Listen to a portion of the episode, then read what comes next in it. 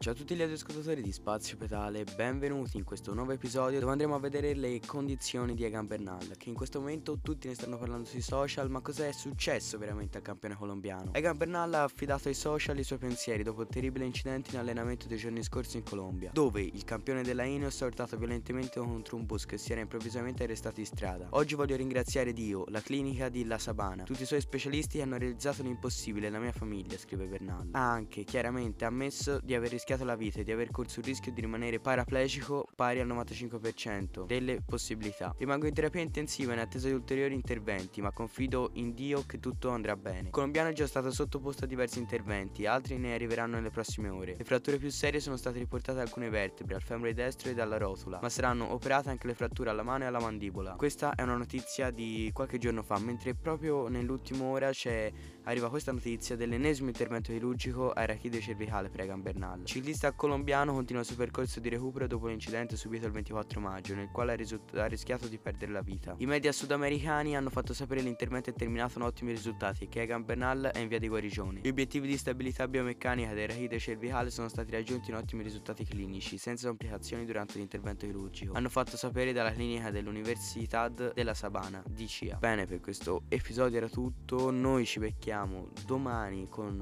un altro episodio. Da Spazio Vitale è tutto e adiós.